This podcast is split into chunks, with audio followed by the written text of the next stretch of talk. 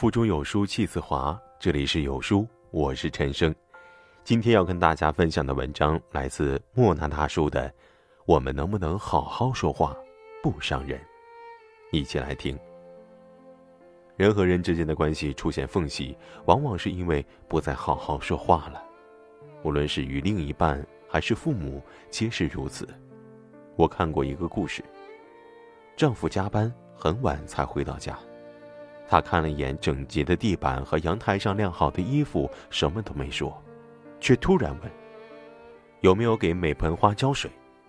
妻子还没说话，他叹了口气：“唉，你为什么总是要我催着做，就不能主动点儿话音刚落，他发现了热腾腾的饭菜，还有一个漂亮的奶油蛋糕，上面写着：“老公工作辛苦了。”他明白，刚刚那句话。很伤人，却没法撤回。而妻子给他开门时的笑容，也消失了。也许从今以后，妻子再也没有制造惊喜的心情。那些期待和兴奋，都被埋怨的话冲散了。我认识一对模范夫妻，之所以感情亲密，就是因为会跟对方好好说话。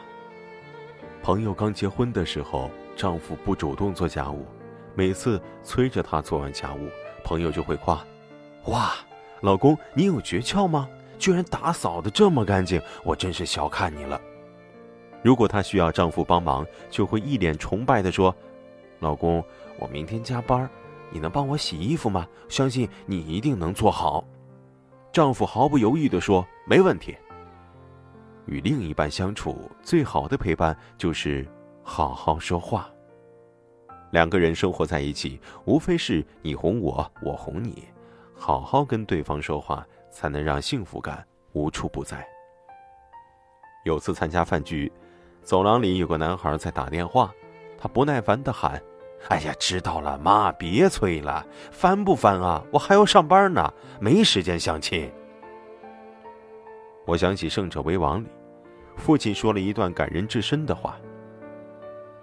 他不应该为父母结婚，他应该想着跟自己喜欢的人，白头偕老的结婚。因为我是他的父亲，他在我这里只能幸福，别的不行。电话那边催你结婚的人，何尝不像这位父亲一样，迫切的希望你能幸福？别伤害爱你的人，好好说话。站在他们的角度去理解他们的不安，安抚他们的焦虑。我身边很多人被父母催婚，有次去哥们家做客，正巧看到他被催婚，他一直笑着给父亲倒茶，时不时的点点头，突然说：“我明白您的心意，就怕我一个人啊照顾不好自己。放心吧，为了以后能孝敬您跟我妈。”我怎么都要把自个儿照顾好喽。我们对待外人总是彬彬有礼，却把最糟糕的一面给了亲密的人。殊不知，向最亲近的人发脾气，才是最愚蠢和懦弱的行为。与父母相处，最好的孝顺就是好好跟他们说话，别让那颗爱你的心着了凉。无论你多么聪明。多么富有，多么有地位，都会有控制不住情绪的时候。人的优雅，关键就在于控制自己的情绪。当你觉得情绪不受控制的时候，就在说话前试着换位思考。另一半加班，所以在约会时迟到。想象下自己加班以后，拖着疲惫的身躯面对堵车，一路忐忑的赶到他面前，他却一脸不耐烦的嫌你太慢。你会不会觉得委屈？父母总爱给你打电话，想象一下自己年纪大了，拼命疼爱的孩子独自在外打拼着，希望孩子身边有个相互照顾的人，你会不会理解那份惦念？幸福的家庭需要好好的对待爱你与你爱的人，因为有爱，每句话呀都要好好说。有急事儿，冷静下来说，不要在生气的时候做决定，先冷静三分钟。人在急躁的时候，往往口不择言，说出的话可能抱憾终生。提醒别人的事儿，幽默的说；假如是善意的提醒，用玩笑的形式说，语气呀一定要柔软。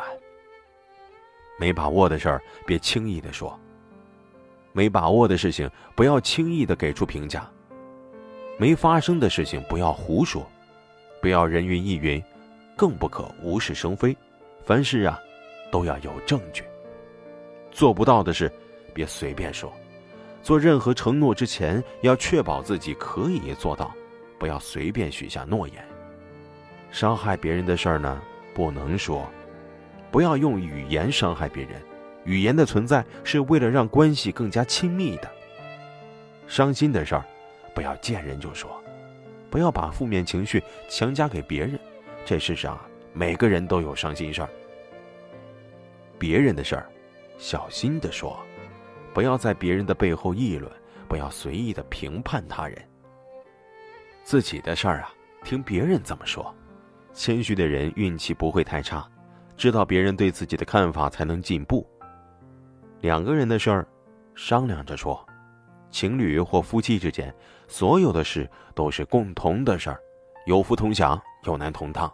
理解永远比抱怨更重要，别因为不会说话而伤害亲密的人，而是要好好说话，不让彼此的感情更加亲密。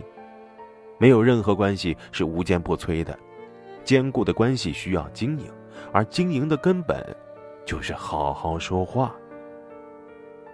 毕竟，我们好好说话的原因，不是为了得到什么，而是为了。不失去在意的人。在这个碎片化的时代，你有多久没读完一本书了呢？长按扫描文末的二维码，在有书公众号菜单免费领取五十二本共读好书，每天有主播读给你听。欢迎大家下载有书共读 APP 收听领读，我是主播陈生，在美丽的金华为您送去问候。